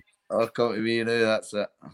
so I know you said Luke Shanks is ready for the UFC and deserves to be there, and I, I agree with you. But after seeing that whole card, I would really like to see a title defense against Jake Hadley because that was just like it was a bit of an, an epic night, wasn't it, for the flyweights? And I I would like to to see that one. I think that would be a real fun fun yeah, fight. That, that's the guy. Defense. That's the guy that won by knockout, wasn't it? He won. Yeah, yeah. Aye, aye. He looks uh, looks good. He looks quite big. Um, he's a southpaw. Um, so um, aye, if that fight happens, I could probably come along. Uh, even though I'm retired, come and help. Uh, look at with kind of some tactics and uh, stuff. Um, me being a southpaw as well. Um, mm. Luke being a southpaw, so um, I, there's the game completely changes. Like if you're if you're a southpaw and you're fighting orthodox, obviously you've got all the kind of wee sneaky stuff that you can do against a, an orthodox, the outside foot, you know, certain kind of moves. Um, but and then Dirty fighting southpaw a, stuff. Aye, when you're fighting another southpaw, you don't really get that a lot. Southpaw mm. versus southpaw. Like there's just so many. Everything becomes different. Um, so it's interesting. But that guy looks like he's got really good hands and yeah, guy. Yeah, no, that'd be a fun fight. I think. Um, oh, help him with his diet, Stevie. I'm not helping oh. him cut 20 pounds again. Sounds like that was brutal. Oh. Then I can't believe hearing that after seeing him like have that five rounds utter you domination. Like you know what? He probably would have fucking missed weight if he never had me on his back every week. Uh, no joke, because even going back like 10 weeks ago, um, I remember he's like telling me he's trying this diet and uh, oh he's playing with the fast, and He was playing with fasting a wee bit. Yeah, I'm just gonna fast, and and then like then he never fasted. He's like gave up the fast And he's eating this. then he's like, yeah, I'm gonna do these meals and fucking. And then I see him eating carrot cake and uh, or, or was it cheesecake? I he was eating cheesecake and yeah, that, and then he's like, yeah, but that's the only thing I'm going to eat today now. I've ate this cheesecake and that's it. I'm not going to eat. And oh, he done some mad things this fight camp. Uh, yeah, and then I think he'd done some uh, keto meals, keto meals with his meal prep company and that. But yeah, I was worried to be honest. That like it was quite heavy. Um, a few weeks out, and I don't think his diet's the best. Sure he, he loves being outed on the MMA KLH show. but, but to be fair, he made weight like a champ, and he performed five rounds. That, uh, yeah, I, I was worried for that, but yeah, he went out and smashed that. So, um, Oh my god! he waited till James fell asleep, crawled along the floor, and stole an orange during the night. uh, I can imagine James having a fucking having a heart attack with that. Uh, Justin said, "Oh, go on. Sorry, go on." Sorry. What's that? I've done a few cuts with people. His last one with Menga was hilarious. That, that took me on the edge. I was just gonna say, I James is a pure para when it comes to like when you've made weight. Like, because sometimes it's like the night before you've made weight or the morning of, but you've still got Yeah. like two hours, still got two hours to the weigh-in. So, um, so obviously, if you're like, I think one time I went as low as 153 and a half pounds by mistake. So I'd cut a wee bit much, and then I'm like, right, that means I can drink this and I can drink that and eat this. And he's like, no, no, just eat or drink nothing. Just that's it. Like he's just worried that I'm gonna obviously end up being too heavy again. But what you do is if you've made weight and you're light, like let's say I'm 154 pounds, um, and I'm allowed to be 156. So Yeah. all you need to do to make sure that you literally can't go wrong is weigh yourself with whatever you're gonna have. So stand on the scale with the thing you're gonna have. So if it's a bottle of Lucozade, just hold the bottle of Lucozade in your hand, stand on the scale, and it, you literally can't go heavier. Like, um, in that short period of time anyway. So if it's 500 mil, you stand on it and you're 154 and a half, and then right hold two bottles, hold three bottles until it's like obviously just maybe 155 and a half. Uh, bye. Oh, one one time actually, I've just remembered there while we're speaking about cutting. What fight was this now? Um, this was was this the Johnson fight, or either the Johnson fight or the Santos fight? I can't really remember. Um, but I so I'd made weight. Um, I'd made weight the night before. Uh, because because when they changed it, the UFC to you know like uh, instead of like four o'clock weigh-ins of the day. So I would normally like cut a little bit the night before, but and then wake up and do the wake up the morning of the the weigh-ins. But then they changed that weigh-ins were like nine a.m. So you didn't get a lot of time. You know, if you wake up Yeah. at eight and you've got, you can end up missing weight. So I like to sometimes just make weight the night before, go to sleep, kind of knowing that you're on weight. You're not going to get a crap sleep, worrying if you're going to make weight. Um, so I I usually cut to like 157 um the night before because then I know I would like wake up on weight usually.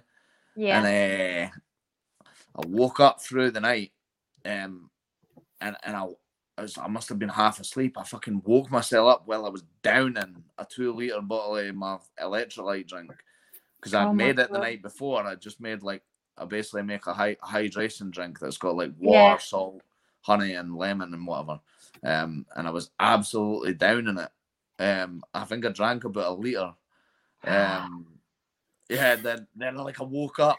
I woke up like while I was drinking it. I'm like, fuck, what am I doing? Um, and I told James, Oh. he's like, no, you've no, no, you've no. Fuck's sake. Uh, I, I weighed myself and fuck, I was over again. I was like, I think I went to 159 pounds or something, or oh 158 my and a half. god. But luckily managed to still like just not have to do too much the next morning. But uh, that was a bit of a scare. oh my god. Uh, yeah, Um, one more um uh, one more teammate that I wanted to ask you about before I let you go. Um, I wanted to ask you about Callum Murray, who's uh, we've mentioned him earlier, but he's got his fight in Brave coming up this week. Um, how do you see that one going? Eh, so aye, Callum's got a bit of kind of unorthodox style, both on the feet and on the ground. Um, again, he's got a bit of kind of taekwondo background, so he's kind of still got that a wee bit. And and that to, to be honest, that's when he's he's really good at it. Like he closes the distance really good uh, with his punches. Um, I kind of stole some stuff up off him to be honest. Uh, and yeah, his sidekick, his sidekicks, like he's got the best sidekick I've ever sparred. It's so frustrating. Like just multiple sidekicks um to, to the belly. Uh um and, and again, oh he hit like he's got a really good hook kick. Um, yeah, because he mixes he mixes the side kick and the hook kick. So because it, both looks the same. So some he'll Yeah. side kick you, he'll side kick you in the belly, and then and then he'll hook kick you, and you'll think it's a side kick coming. I remember uh, it's the best head kick anybody's probably ever hit me. And to be fair, it, it never really rocked me or that um, for some reason, but it was like the best way to describe it was like imagine I've got like a big fish in my hand, um, like here, and he just and just slapped it across my face. Fucking, that's what it felt like. I remember just the it was like the bottom of his foot just slapped the side of my face. And I didn't see it coming at all. But uh, yeah, and then on the ground, like he's got such a bendy style that I've even stole off him a wee bit as well. You know, some of his uh, kind of rubber guard, uh, meat hook kind of stuff. Um, that again, I think like sometimes I think he maybe goes away for that stuff. Uh, like because you're forever learning new stuff. But I think Yeah. when he's kind of, I think when he's sticking with that sort of stuff and the stuff he's good at, he, he's just an absolute nightmare. Uh, Yeah. So I, I could see him. I didn't know much about his opponent, uh, but I, I, I'd imagine, I'd say Callum's best thing is his jiu-jitsu. Um, so I'd imagine I'm getting a takedown and getting a submission. Yeah. He said, well, I know that he had to get three flights, and I think it was 20 hours in duration altogether just to get to Bahrain. So um, Oh, we're excited to see him put on a show. And actually, James Doolan was going to be joining us for this show, but he's had to go and sort a load of stuff out. now, this story, Stevie, I made you tell on the last show when somebody commented. Not even joking, right? See that, right? It was the day. I'm sure it was the day before Natalie's birthday. the day before Natalie's birthday, and I rem- I'm not even joking. See the amount of people that I see that maybe look like that guy, and I, I'm just looking. I'm like, when's it you? I'll get that guy back one day. I will get that guy back. And just for the record, I didn't buy gold, but I got totally conned. Totally conned. If you really want to totally see the story, go back and watch my last interview with Stevie, where he told the whole thing. But Absolute rage. I hope the day that you do see him and and somebody pays for what happened, it actually is the right guy. Oh, to be honest, I'd be scared of what I'd even do. Uh, I, think, I, I think the old Stevie Ray would come out in me. Um, a, a lot of the times I've been angry before or whatever. I, I think, oh, I, I can't do that. You know, I get sacked for the UFC, but I've not got that to hang about now. So anybody pisses me off these days, they're getting fucking, they're getting uh, their teeth knocked out. well, we saw you get the bikes back recently. so Uh, that's was it. it your kid's bike that got stolen? Yeah, it was the kids' bikes. Uh, yeah, that was crazy as well. I just I remember fucking someday hearing somebody at my front doors, and I and I, I heard the bike. I heard like a bike getting pedaled. I just fucking jump up, ran out, and my next door neighbor was like, "Yeah, they've, they've just went on in your bikes." And I've went to I've went to go start running off after them, and then I remembered how fucking gammy my knees are. Um, so, so I turned around and my bike was just in the front room. So I've grabbed my bike. Fucking, you seen? Well, a, a lot of folk have seen the video. I was going Yeah. 100 mile an hour. I, I remember I just thinking, "There's no fucking way you're getting away with this. Like, I'm catching you." And you know, if, uh, well, I think I've said it. Uh, have I said that story before? I can't remember where. Um, I remember seeing one person on on my kid's bike, and they had their hood up, and I jump off the bike, and I remember saying, "Get off that fucking bike now!" And they just ignored me. So I'm so I've jumped off the bike at this point because they're cycling quite slow because they're going like over the traffic lights. And I remember thinking, I'm gonna fucking head kick them off that bike. Um, and I was running, I was lit. I'm not even joking. I was gonna head kick them right off the bike.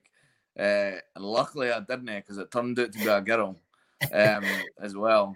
Uh, so I've grabbed her, thinking it was a guy. Obviously, I've grabbed the back of the, the jumper and I'm like, "Get off the bike now!" Try to like pull her off. And uh, aye, then her reply was like, "Get off me!" pure, pure, like basically a junkie. Uh, aye, and then I, I got the bike, and then the guy came back, pure shaking. He, here's the other one. How's your luck that you nick a bike and then realise it belongs to Stevie fucking Ray? Better well, luck next time. So. well, well, they're lucky. They're lucky. I just let them away. Yeah, that's for that's for sure.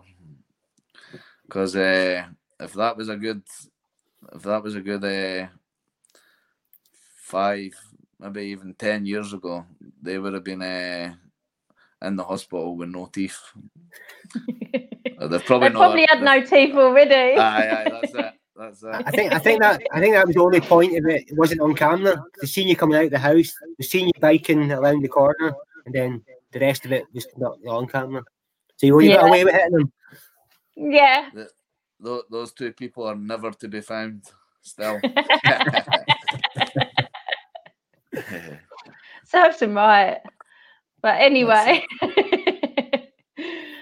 back to you. And I, I just wanted to say thank you so much. Thank you for all the memories you've given me, all the amazing fights that I've enjoyed over the years. You were always someone that I just like got excited about being on the card and and was always just like deliriously cheering you on. So I just want to say thank you so much and for everything you've given to MMA. Um, and Peter, I'll, I'll hand over to you because I'm sure you want to sign off on this. Yeah, no, just thanks, thanks for the memories, good and bad. Because even when you said you got depressed and stuff, we, we, we were the same. We were all sad when you lost as well. We went through that as well. Uh, your moment at Hydro was my favourite moment as well, being in the crowd and seeing that. The atmosphere was absolutely brilliant. Uh, also like to thank you for all the interviews and that you've given us over the year. You've never yeah. said no once, never once. Uh, we've always had a good relationship. used to help you with social media and all that. And that was a great pleasure as well to help promote you and stuff. And I'm pretty sure we'll interview you again for Braveheart and all that and see you at events and all that, and we'll get you again. Aye, that's it. Uh, I mean, I'm still to kind of dedicate uh, my life or try to um, and give back and whatever. And I'm going to be obviously coaching at Braveheart, and um, hopefully I can get some guys to the UFC, or or if not, you know, just coach and help better people's lives or or whatever it may be. Um, yeah, doing that. I'll still be training. Uh, I'm still going to obviously travel uh, to James's, and I'm going to maybe focus on putting the gi on and trying to get my black belt next. And and you never know. I'll maybe I'll maybe compete in jiu-jitsu if uh, if the knee ever gets better. Um, and you never know. I would never say never to jumping in if if an opportunity came up, uh, fighting again, but it probably will only be at lightweight. Um, again, just for the way I've been pumping the iron, so uh, uh, maybe be a welterweight return if I ever did. But I just pretty much thanks to everybody, like everybody that's uh, there's that many people to thank. I couldn't even start naming. Um, thanks to everybody that's ever uh, supported me. It's it's overwhelming. Even when I posted up my retirement, you know, sometimes I think you just expect all the the haters coming out and and that, but uh, and there probably was still, you know. You, you always get a bit of hate or whatever, but I just uh, the amount of kind of love and support I got uh, saying that one they're gutted, or you know thanks for all the memories and and whatever else. Um, so I hopefully I, you know, uh, you enjoyed some of my career. Uh, and I, like I said, thanks to the support, whether your sponsors, fans, friends, family, management, everybody, team, coaches. Yeah. Aye. I just think you know we've spoken a few times tonight about the sacrifices that that um you know fighters go through for the sport and just as a fan I, I really appreciate it. It's my favorite thing in life is to to watch fights. So thank you to you and everyone else that puts everything on the line every time you go in there. Well, that's it. I've made I made a good few sacrifices in my time. Uh, you know, missed a lot of birthdays and uh, even my kids' birthdays. I've missed some of them, having to be away on fight camp, and almost missed my third daughter's birth uh, having to go to Poland because we were worried that you know Natalie was going to have the baby when I was away. Luckily, obviously, she waited until I was back. But yeah, um, I know a lot of people would probably even do some of the sacrifices that, that I did, uh, but that's kind of what makes a difference. Um, so, again, uh, if anybody's out there trying to achieve their dreams or whatever, um, you know, goals, uh, whatever it may be, you know, just remember a few things. That one, it's not going to be easy. Um, there's going to be loads of bumps in the roads. There's going to be loads of times where you think about quitting, giving up. Um, you know, uh, no wanting to make sacrifices like all of that. Uh, just kind of, if you want it bad enough, um, then then go for it. Um, I mean, didn't make any crazy decisions that's you know gonna no turn out. But yeah, just go for it. I mean, you only live once, uh, and why not? And I know that my career got turned kind of short because uh, of my injury, but again, I only live once, and it's an experience of a lifetime. I made a name for myself, and you know, it's uh, pretty cool that you can type my name in on Google, and loads of kind of different stuff comes up. Whereas, you know, 10 year ago, if I thought you typed my name in on Google or YouTube, it, it was the fact that, you know, I was maybe in the jail or or I had, or I or I had done, or I had done something. Um, and I, uh, so I just kind of chase your dreams. Fucking, we live, we live what an average uh, 80, 80 years maybe, um, and then we're not here anymore. We're, we're that's it. Our life's over. So fucking try and live your life to the fullest. Um, chase your dreams. The sky's the limit. Like nothing's impossible. Go for it. Um, and whatever you end up doing, just make sure you're happy doing it. Um, if you're not happy doing it, try and do something else that makes you happy. Great advice. Oh, it's an emotional one tonight, gang. Stevie, everybody coming through now is just wishing you all the best. Um, yeah, all the best on a fantastic career. Peter, over to you. Yeah, it's been been emotional, and well, I wish you all the best on that, and I'm sure we'll get you back on soon.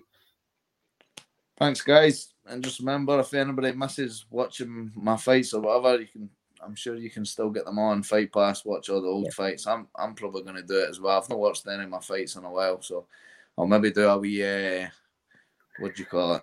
Um, like watch all through them. Uh, so, I thanks again for all the support, guys. Appreciate it. Peace out.